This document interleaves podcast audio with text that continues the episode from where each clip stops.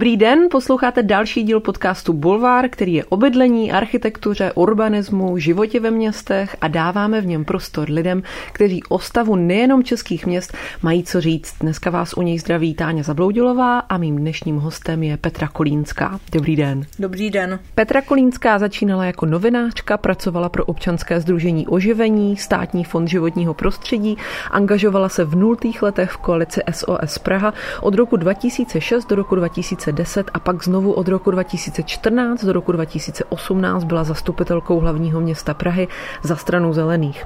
Dva roky byla náměstkyní primátorky, po odvolání Matěje Stropnického na starost měla územní rozvoj.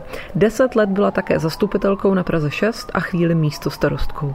Momentálně pracuje pro Zelený kruh, zabývá se především tématem změny klimatu a měst a studuje práva. Doplnila byste tam něco, nebo byste naopak něco vynechala? Může to takhle zůstat? Intro. Jsem se hezky poučila o svém životě. Myslím, že jste to tam všechno hezky schrnula. My spolu dnes budeme mluvit hlavně o bydlení i metropolitním plánu a období, kdy jste byla pražskou náměstkyní pro územní rozvoj, ale věřím, že třeba i téma změny klimatu se nám do toho povede vtlačit. Pojďme na to. Vy jste byla náměstkyní primátorky, tedy v době, kdy v Praze vládlo ANO, jinou primátorku vlastně Praha neměla. Ještě předtím byl chvíli starostou Tomáš Hudeček a to následovalo dlouhému období vlády ODS. Když jste se tam takhle ocitla v poměrně vysoké pozici, jak to tam fungovalo z hlediska lobistických tlaků? Přece jenom právě na tom územním rozvoji člověk představuje, že si tam dost možná léta podávali developeři dveře. Nebo si to představuju moc divoce? Tak nevím, jak to fungovalo za, když byl primátorem uh, pan, uh, pan Hudeček, nebo předtím pan primátor Bem, uh, respektive mám nějakou představu, ale nemám žádné doklady, takže to, takže to ponechme stranou. Když jsem, když byl radním pro územní rozvoj Matěj Stropnický a pak já, tak to fungovalo především tak, že jsme měli spory s paní primátorkou o to, kdo vlastně v té gesci územního rozvoje má poslední slovo. Eh, primátor, primátorka logicky má pocit, že to je, že to je ten primátor, ta hlava města. Nicméně Rada hlavního města vlastně rozhoduje ve sboru, jednotliví radní nemají žádné extra kompetence, tu, tu hlavní moc, má to, má to kolektivní těleso. A ten spor o to, kdo má to poslední slovo, respektive kdo udává ten směr, eh, se projevoval zejména spory o to, kdo zadává práci i pru. Tudíž developeři a investoři eh, chodili někdy za mnou, někdy za paní primátorkou, podle toho, eh, kde si mysleli, že najdou větší, větší podporu. A pak docházelo k těm strašlivým situacím, kdy uh, jsme vlastně seděli s developery společně a oni prostě viděli, že se, že netáhneme za jeden provaz. Že vlastně to město nemluví, nebo vedení města, že nemluví jedním hlasem a tady těch názorových rozporů samozřejmě extrémně využívali. Mm-hmm. A co se týče korupce a úplatků a, a nějakých nadstandardních služeb, eh, tak nepochybuji o tom, že tahle zóna jako si žije svým životem, ale mě se nikdo nepokusil uplatit. Myslím, že vlastně v nějaké fázi spíš developeři za mnou přestali chodit, Jednak proto, že zjistili, že některé věci zkrátka nedomluví a pak taky zjistili, že vlastně se stačí domluvit s paní primátorkou. Vy jste se toho dotkla před chvilinkou, co vlastně ze své pozice, nebo jak jste byla spokojená s tím, co vlastně z té pozice člověk mohl a nemohl ovlivnit?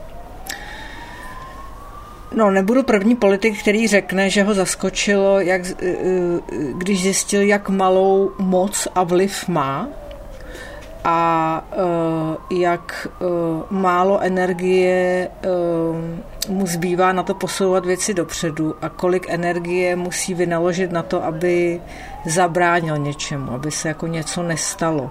Ať už nějaký neúplně chytrý nápad od kolegů, nebo něco z mějšku. že si na to naříkal třeba pan bývalý ministr spravedlnosti Pelikán.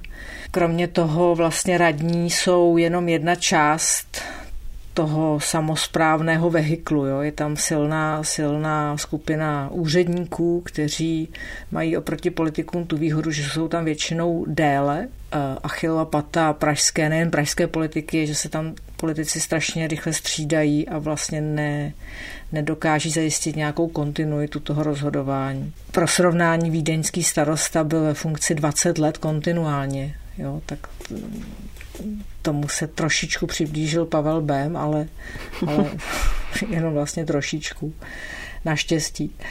A Eh, do toho ještě máme v Praze tu tradici, že někdy po roce ty, ty eh, koalice nějak kolabují a musí se ustavit znova, že jo? to se stalo jak, jak v tom volebním období, o kterém mluvíme, to znamená 2014 až 2018, ale stalo se to dokonce dvakrát i v tom předchozím volebním období. Takže to všechno jsou věci, které eh, ty dobré nápady nebo záměry samozřejmě brzdí nebo jim nepomáhají. Věc, která se myslím jako dramaticky lepší a, a ty základy tomu položila ta naše rada a ta, to současné vedení v tom, myslím, pokračuje, je budování nějaké znalostní báze a nějaké, e, nějakého zacházení s daty. Protože vlastně moje zkušenost jak z hlavního města, tak z Prahy 6 je, že ta největší slabina, odhlednuli od ideových a ideologických sporů, je nedostatek dat, případně ne, neschopnost s těmi daty jako pracovat. Mm-hmm. To je věc, která se pomalu zlepšuje, roste počet dat, která jsou otevřená, roste počet dat, která se systematicky sbírají a s kterými se nějak pracuje. A třetí věc, která myslím, že ještě pořád e, i v Praze jako hodně e, chybí, je nějaké systematické nasávání dobré praxe ze zahraničí. Moje zkušenosti zahraničních cest byla, že jsme třeba navštívili nově vznikající čtvrť eh, ve Vídni, Aspern, nebo úplně v centru Vídně se vlastně bombastickým způsobem transformuje území po zrušených nádražích.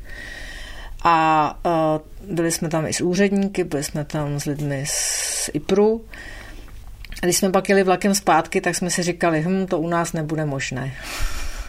Už dopředu. Takže už, už dopředu taková vlastně jako rezignace na to, jako oni tam mají jiné voliče, oni tam mají jiné developery, oni tam mají jiné zákony a oni tam vlastně mají jiné politiky. A uh, tak, uh, tak uh, to bych třeba přála městu, aby v tomhle vlastně bylo mm, sebevědomější nebo odvážnější a aby, aby ta představa, že ale ve Vídni to budovali sto let a, a ono to v tom Mnichově taky nefunguje tak skvěle, tak aby v tomhle prostě jsme, jsme ten přístup měli jiný. No.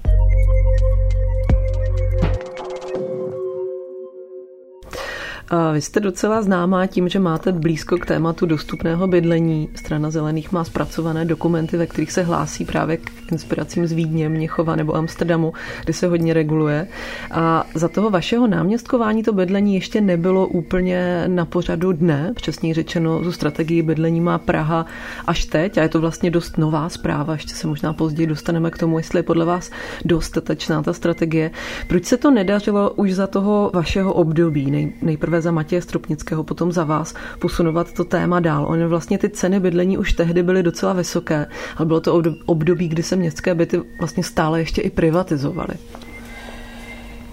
Tak za tohoto otázku opravdu děkuju, protože myslím, že jestli se v tom našem volebním období něco událo, nějaká velká diskurzivní změna, tak to bylo právě v oblasti eh, bydlení a náhledu na to, kdo za co odpovídá a, a, a, a jak se ta věc vlastně má. V tom našem volebním období se stalo to, že i ten, kdo to nesleduje, tak si musel všimnout, že se něco děje s cenama bydlení, eh, že dramaticky rostou a že dramaticky eh, klesá počet bytů, které se eh, daří postavit. A tenhle propad eh, samozřejmě je výsledkem těch událostí, které se děly předtím. To znamená, my jsme sice inkasovali tu politickou zátěž, ale, ale nebyli, jsme, nebyli jsme příčinou toho.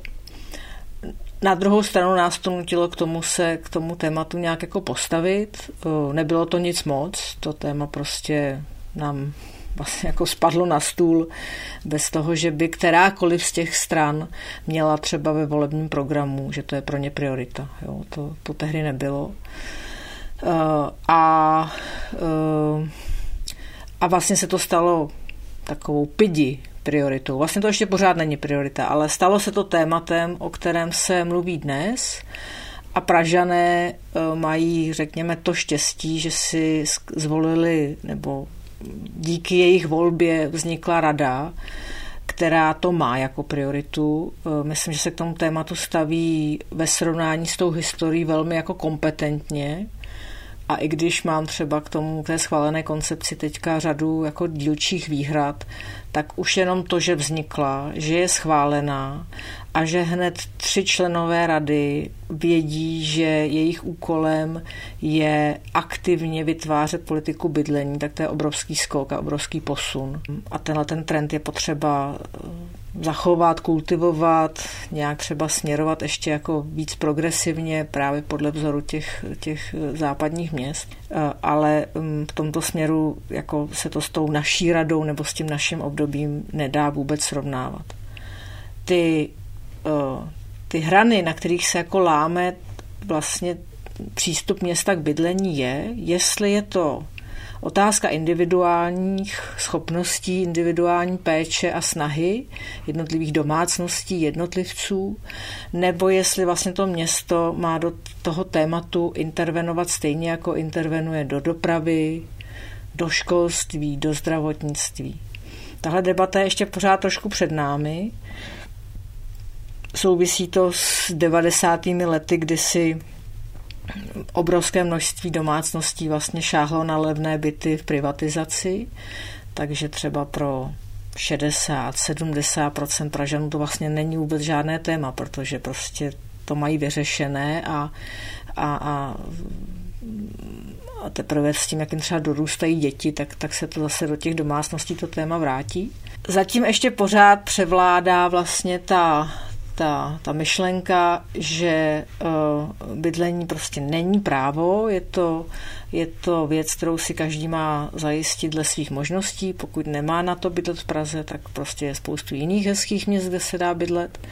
Při jednání právě s developery se vlastně ukazuje, že to město se jaksi stydí nebo ostýchá nebo nepovažuje za vhodné říkat, říkat soukromým developerům, když stavíte větší počet domů, tak my chceme nějaký podíl na těch bytech, chceme si je od vás koupit za buď nákladovou cenu, nebo chceme, abyste je vy sami provozovali jako třeba dostupné nájemní bydlení.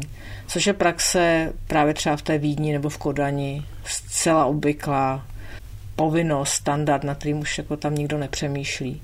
Týká se to i prodeje pozemků. Když se podíváte do, eh, do třeba programu zastupitelstva z jakéhokoliv náhodně kliknete na program zastupitelstva z roku 2010, tak 90% těch bodů je prodej pozemků. Já jsem tomu tehdy říkala, že to není zastupitelstvo, ale realitní kancelář, která pod cenou nevýhodně eh, prodává prostě tu 20 metrů, tu 5 hektarů, a, a město se prostě postupně zbavovalo eh, pozemků, na kterých mohla vzniknout obecní bytová výstavba.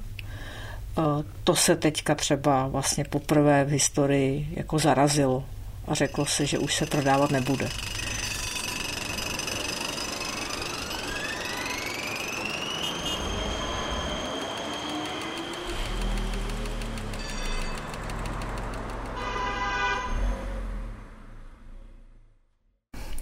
K jakým těm jednáním docházelo tehdy za, té, za těch vašich dvou let těmi velkými developery, kteří jsou vlastníky vlastně těch velkých klíčových pražských brownfieldů, takže například Sekira Group, který staví na Smíchově, na Žižkově, na Rohanu, nebo Penta, která staví v centru.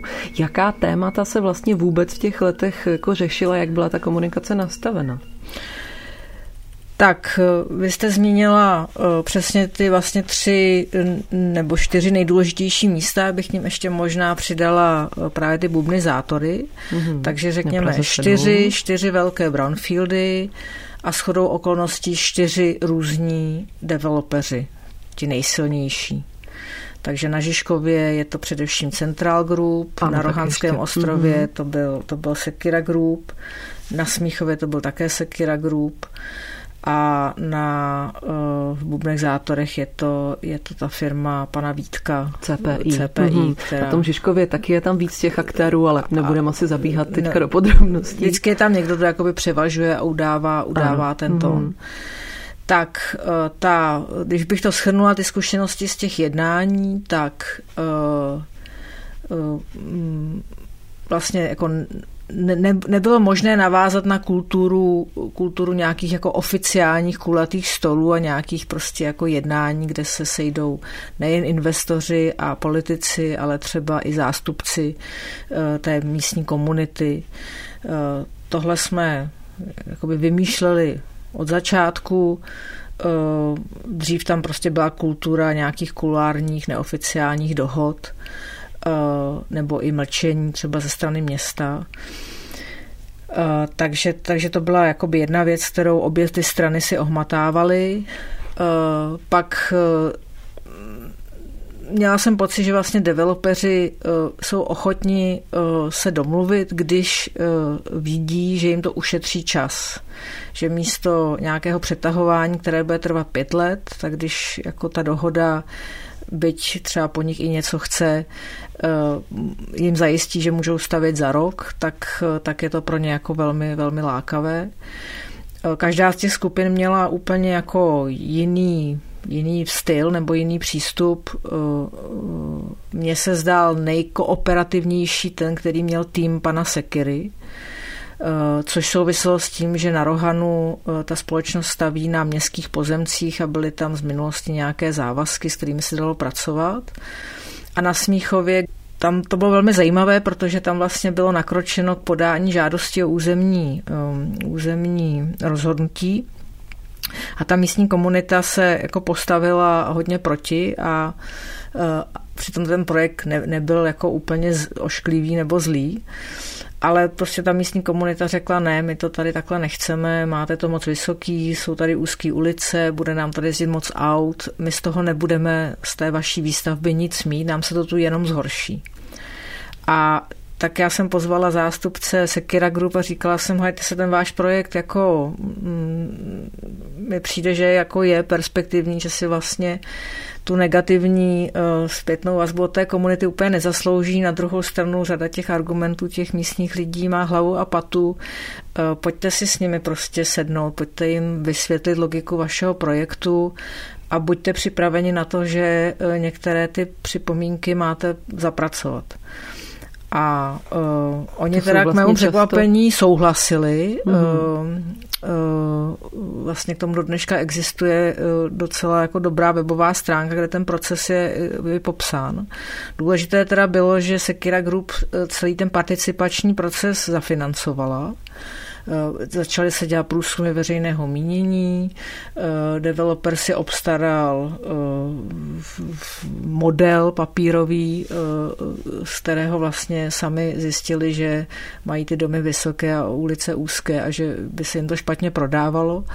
Takže, takže vlastně po té, co je veřejnost donutila k tomu si ten model udělat, tak, tak sami ten projekt tuším opatro nebo dokonce o dvě snížili. A došlo tam k řadě dalších jako ústupků eh, a výsledek bylo, že když pak podávali tu žádost do procesu EIA, tak se do ní nikdo nepřihlásil, takže mi pak jako psali překvapení, že to si ještě snad jako nikdy nestalo, že vlastně ta místní komunita se v úvozovkách uklidnila, nebo zkrátka ta komunikace se vyplatila v tom, že už pak neměl nikdo potřebu eh, jim ten projekt torpédovat v tom oficiálním povolovacím procesu. To je ta hezká stránka toho příběhu. Ta stinná stránka toho příběhu je, že ta participace začala strašně pozdě. Vlastně už bylo všechno nakreslené, už se dělaly jenom jakoby kosmetické úpravy a doufám, že poučení tedy pro minimálně tuhle společnost je, že příště má, příště má tu otevřenou komunikaci s, s těmi místními začít dřív. Já mám právě dojem, že ta komunita na tom Smíchově je poměrně frustrovaná, no, že právě věděla, že už stejně nic eh, velkého, podstatného ovlivnit nedokáže.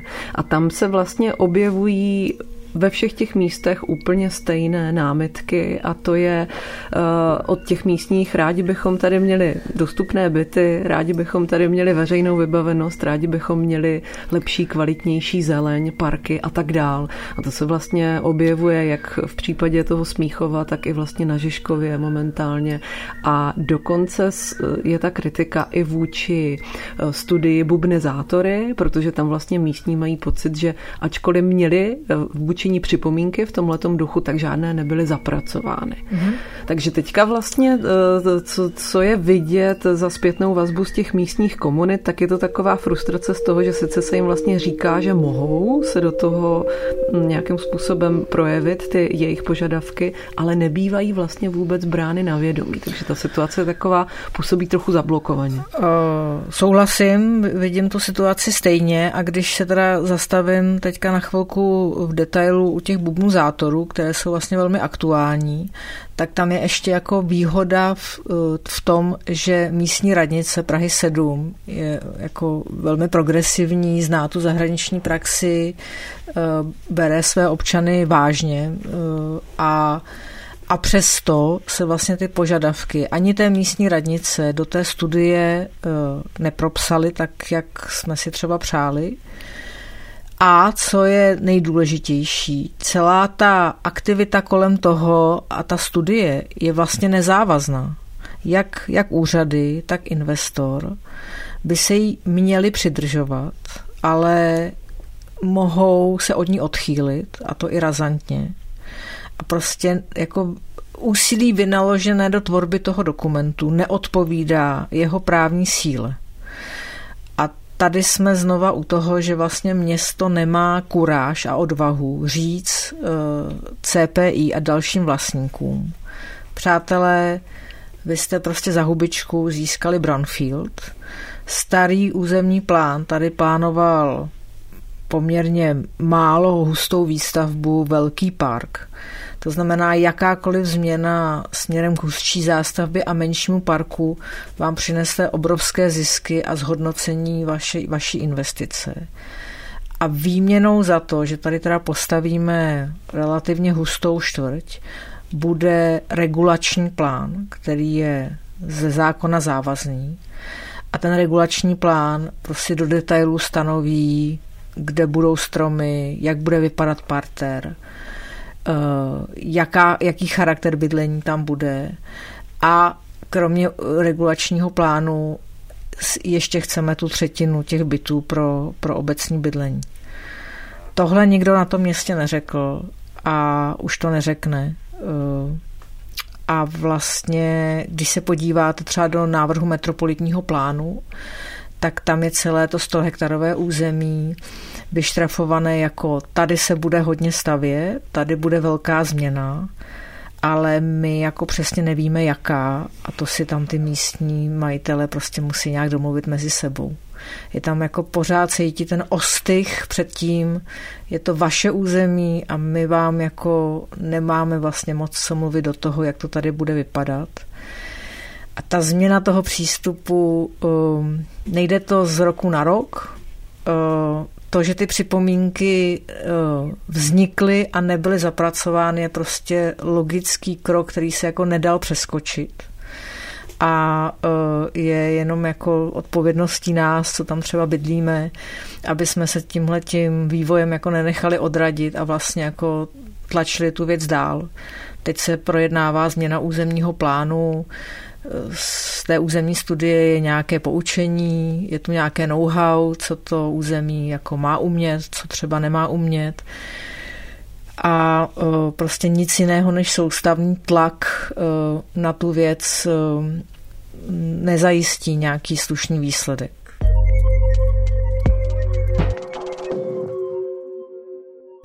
To znamená, CPI teoreticky si pořád může na, na těch svých eh, pozemcích stavět jako v uvozovkách úplně co chce.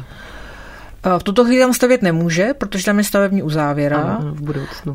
Ale ta změna územního plánu, která se připravuje, tak je pořád v, v atmosféře, není to naše, tak nemůžeme moc říkat, co tam bude.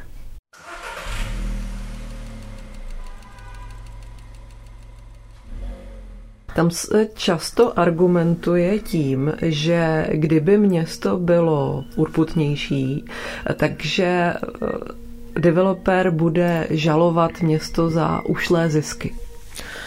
Co si o tom myslíte tady o té námitce? To nemůžu vyloučit. Zrovna skupina CPI patří k těm, řekněme, jako drsnějším, takže, eh, takže jako to, že by šli k soudu a a domáhali se něčeho, je, myslím, dost pravděpodobné, ale podle mě má město jako dostatek argumentů v ruce, aby takový soud, aby takový soud vyhrálo, nebo minimálně neprohrálo. Uh, otázka třeba je, jestli prostě je město mentálně připravené na to, že nějakou budoucí krizi využije k tomu, že to území koupí. Vlastně už tady jedna ta příležitost byla kolem roku 2008. Tehdy to bylo vyloučeno, že by se město něco takového pokoušelo. Teď už vlastně ta myšlenka, že by si město mělo pozemky, nejen, že by je nemělo prodávat, ale že by mělo pozemky aktivně nakupovat, tak ta už na stole je. A je otázka, jestli se město jako připravuje na to, že třeba za pět let nepřeju tomuhle městu žádnou jako dlouhou ekonomickou krizi, ale může přijít a ty soukromí investoři můžou chtít prodávat. Tak jestli je na to vlastně mentálně připravené. Jo? Zase, zase jsou zkušenosti ze zahraničí, že i, i jako developeři vědí, že je vlastně pro ně výhodnější, když ty pozemky prodají městu, nechají, uh, nechají ho uh, jak si rozvrhnout uh, tu čtvrť, kde bude park, kde bude, kde bude to, co vydělává peníze a pak, když je jasné, co teda vydělává a co nevydělává, vydělává, tak se to podle nějakých spravedlivých poměrů eh, zohledňujících tu minulost zase těm developerům prodá zpátky nebo jiným soukromníkům. Takže eh, to je třeba věc, která běžně funguje v Nichově, že zkrátka ten spor o to, já mám pozemek vpravo nahoře a tam nebude park, protože já tam chci vydělávat. Takže tenhle ten ping-pong a komu zůstane ten černý Petr v ruce se prostě řeší tím, že, že město ty pozemky skoupí, rozvrhne tam ty věci podle toho, jak je potřeba a pak to zase prodá, prodá zpátky. A vlastně všichni mají trochu ten park a trochu, trochu ten obchodák, který, který jako je zdrojem pak těch výdělků.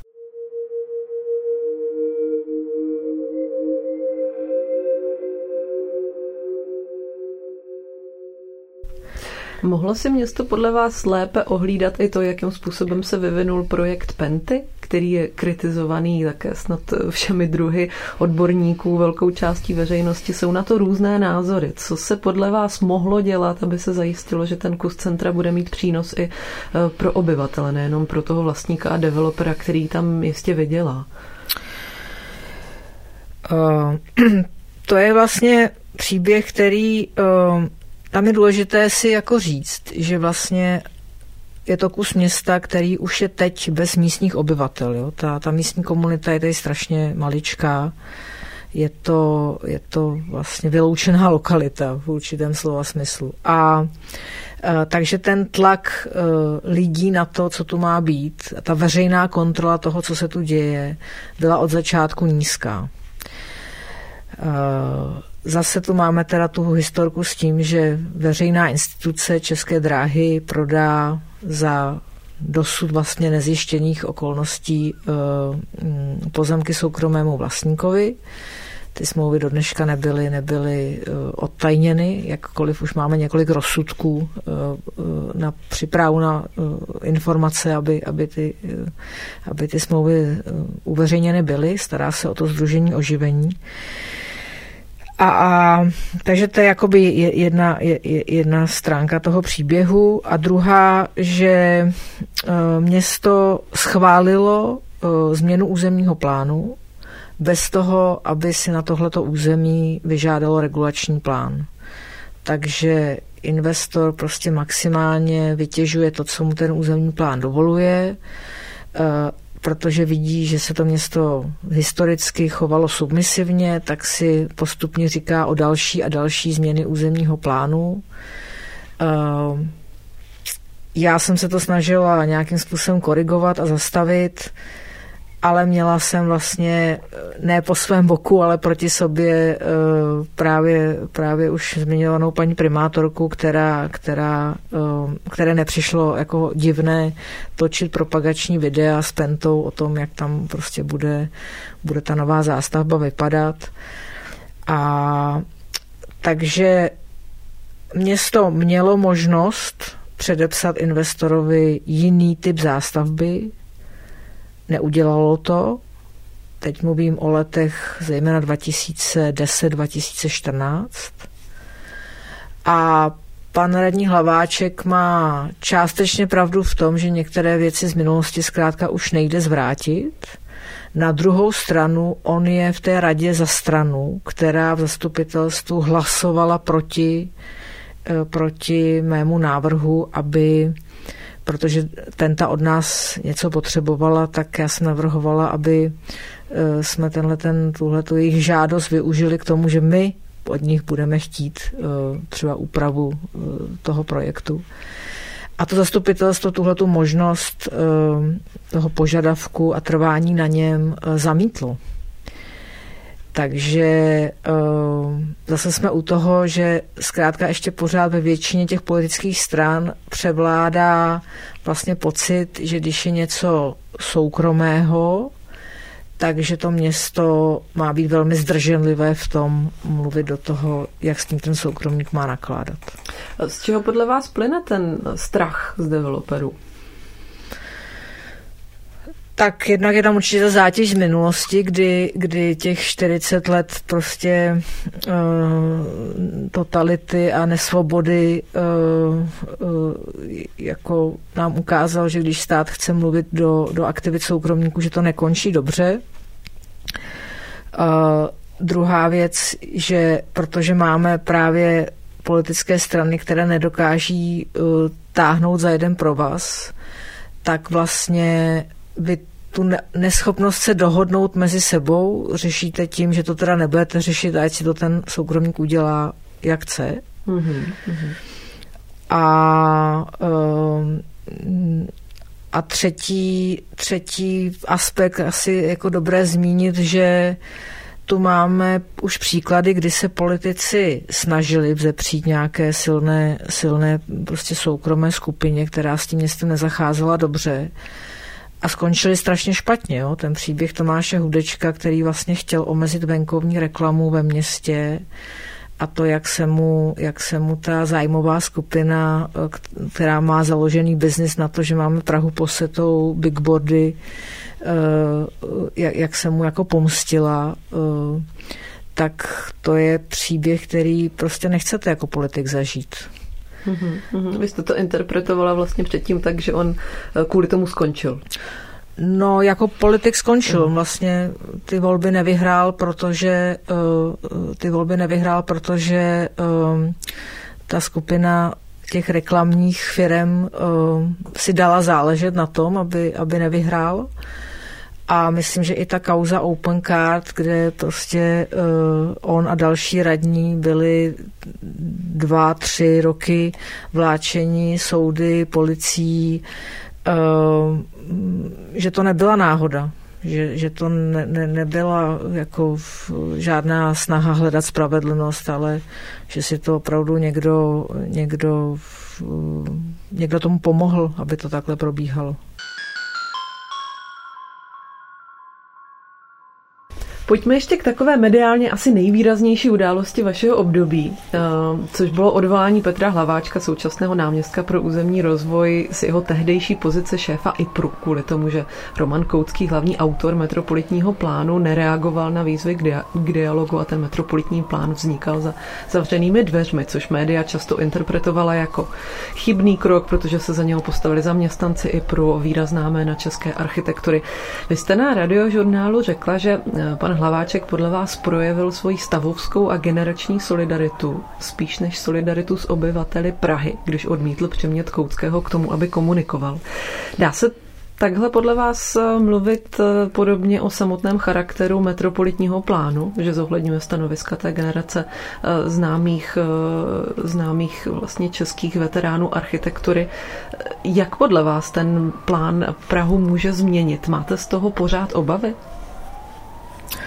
Ta základní obava, že metropolitní plán uh, bude uh, příliš deregulovat výstavbu v Praze, ten trvá, protože je prostě v genetickém kódu, eh, v samých základech eh, toho plánu tohle zadání jakoby zakódováno a ten tým, jakkoliv se časem trošku proměňuje personálně, tak myslím, že tohle ten jako směr, směr jako neopustilo. Vlastně ten spor s panem Koutským byl o to, nakolik je územní plán odpovědnost eh, autorizovaných architektů a odborníků, kteří třeba mají i hodně jako specifický eh, názor na to, jak to řemeslo dělat, eh, a nakolik je územní plán politický dokument, kde samozřejmě eh, ty architekti a ti eh, profesionálové eh, jsou potřeba, ale zároveň nemají mít poslední slovo nebo nemají ten proces zkrátka mít jenom sami pro sebe. A nakolik si do, toho, do té přípravy mají nechat mluvit politiky. Ten tým Romana Koutského říkal, podívejte se, těch 30 let jsme si to tady jako regulovali, podívejte se na ten výsledek, jako nedává to dobré výsledky, prostě staví se tu ošklivý věci, to město je rozsypaný čaj, je tu všechno jako od sebe moc daleko.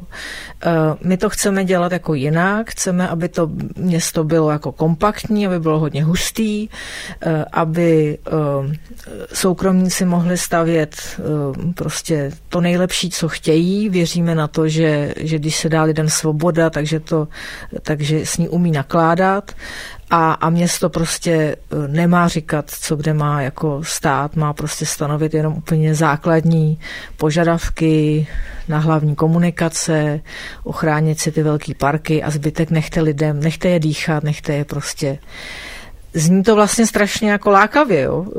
Hmm, ale co si myslíte, že se doopravdy ale, ale, ale, ale s těmi českými developery, hmm. s tou jejich jako náturou, eh, s tou zátěží kulturní z minulosti, s těmi majetkovými vztahy, jako nenajdete jako podle mě široko daleko žádné hlavní město, kde by tolik pozemků, tak málo pozemků patřilo městu.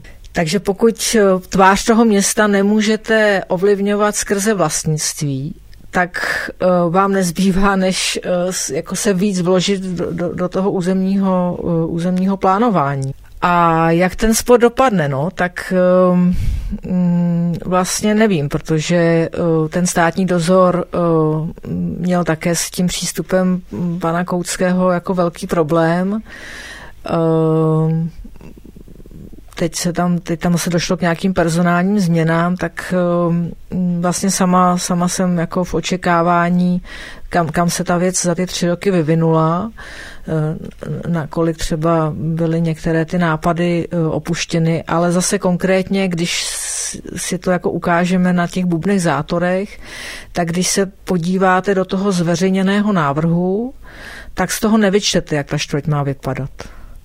A e, problém územního plánování v České republice je, že nutí města plánovat do relativně velkého detailu na velké ploše, místo, aby e, převzala tu praxi třeba právě z toho Německa, kde vlastně město takové velikosti jako Praha má e, dvě úrovně plánů. Jeden je, řekněme, strategický, který říká jenom, tady bude metro, tady bude obchvat, a tady máme stromovku. A ty detaily, to, co se děje mezi těmi ty velkými, velkými plochami, se pak řeší v těch regulačních plánech, které se už připravují pro menší území s menším počtem vlastně aktérů, ale za to do většího detailu.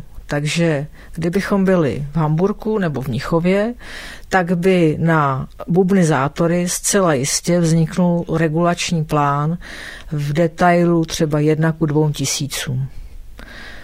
tady v Praze máme vlastně nás jednak legislativa, ale i teda to nastavení toho týmu nutí k tomu, že to budeme mít v detailu jednak u deseti tisícům, a protože uh, jsou tam složité majetkové vztahy a protože to území je vlastně jako hodně velké, tak si samozřejmě nikdo netroufne jako zabodnout prst do mapy a říct, tady bude školka. Protože to prostě v tu chvíli jako nevíte, jestli tam ta školka má být. Ale už už nejdete o ten krok dál a už neřeknete, abychom se dozvěděli, kde bude školka, musíme mít regulační plán. My hmm. vlastně říkáme, někde tady v tom území musí být školka, to je jasné, a kde konkrétně bude, to ať už si domluví vlastníci pozemku. Já vás ještě na závěr tohoto rozhovoru poprosím o takový výhled do budoucnosti, protože vy jste před rozhovorem vlastně říkala, že jste dost optimistická, protože z toho jako dlouhodobého pohledu má Praha opravdu eh, dobré vedení momentálně. Na druhou stranu, když se podíváme třeba na tu novou strategii bydlení nebo eh, na novou metodiku kontribucí developerů, vlastně to, co nejvíc souvisí se vším tím, o čem jsme se tady dneska bavili, Eh, tak eh, sice se tam velmi přiznává, že existuje bytová krize, sice třeba při prezentaci té eh, metodiky primátor Hřib mluví o dostupném bydlení a že je rád, že už vlastně se tímto směrem tedy díváme, ale v té strategii ani v té metodice na to není příliš důraz. Vlastně tam nejsou žádné reálné nástroje, kterým by, by si město zajistilo, aby skutečně byly dostupné byty v Bubnech, Zátorech nebo na Žižkově nebo v kterémkoliv jiném z těch, z těch brownfieldů. Vlastně se město zavázalo k tomu, že každý rok vznikne uh, určitý počet bytů, bude se navyšovat ten městský bytový fond, ale nemáme vůbec žádné záruky, že ty byty si bude moct koupit běžný Pražan. Pořád to jsou vlastně uh, jako tak vysoké ceny, že to nevypadá, že by se ta bytová krize měla zlepšit. Uh tak chci říct, že ta uh, rada, uh, která teďka město vede, nebo to zastupitelstvo, je zcela jistě za posledních 20 let to nejlepší, které jsme tu měli. V té věci od bytové politiky prostě těžko jako chtít uh, skok z nuly na 100 za, za, za rok, za dva. Jo? Tak připomínám, že v roce 2015 nebo 14 bytová politika jako téma neexistovalo. Nikomu nepřišlo divné, že na webu vysí bytová politika z roku 2004, která říká uh, úplně explicitně, že každý bydlí tak, jak si zařídí a, a, a že se pomáhá jenom těm, kdo, uh, kdo jsou v obtížné bytové situaci, kterou si nezaviní změnili. Takhle to tam opravdu bylo napsáno. A, a že vlastně jediné, co město dělalo, že prodávalo pod cenou byty eh, těm byt, lidem, kteří v těch bytech bydleli. Tak, takže za těch šest let se, myslím, jako urazil dost velký kus, ale zároveň je potřeba právě říkat, že nás ještě toho hodně čeká, že tohle, tohle není jako ten výsledek, to finále, s tím se máme spokojit. A e, je to velmi jednoduché. Volby jsou za rok a půl a e, politici, byť se to nezdá, tak vlastně jako reagují na to, co veřejnost chce. A mě vlastně tady pořád jako v Praze chybí, jako máme, jako máme kolem dopravy eh, nějaké občanské iniciativy, které dlouhodobě velmi jako profesionálně a, a, a jako erudovaně, odborně eh, chtějí udržitelnou dopravu ve městě, tak mi tu pořád chybí eh, platforma občanských iniciativ, které by chtěly dostupné udržitelné bydlení. Takže pokud bude poptávka, vznikne i nabídka, ale obráceně to nebude.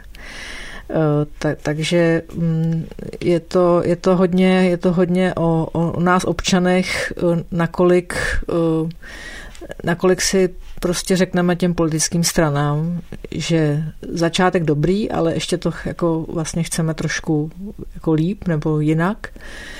A ten hlavní spor je o to, kolik peněz a kolik energie má město do té věci investovat. Když srovnáme výdaje na dopravu a výdaje na bydlení, a teď mluvíme o investicích, tak je, je to už nějaké jako rovnováze, je to srovnatelné, nebo je to pořád tak, že na dopravu dáváme 20-30 miliard a na bydlení je to jedna miliarda. Jo? Ptejme se jako politiku, kolik pozemků ne, kolik neprodali, ale kolik jich nakoupili. Jo, jako kolik úředníků se věnuje e, projíždění realitních serverů a vyhledávání pozemků, které jsou vhodné, vhodné jako k nákupu.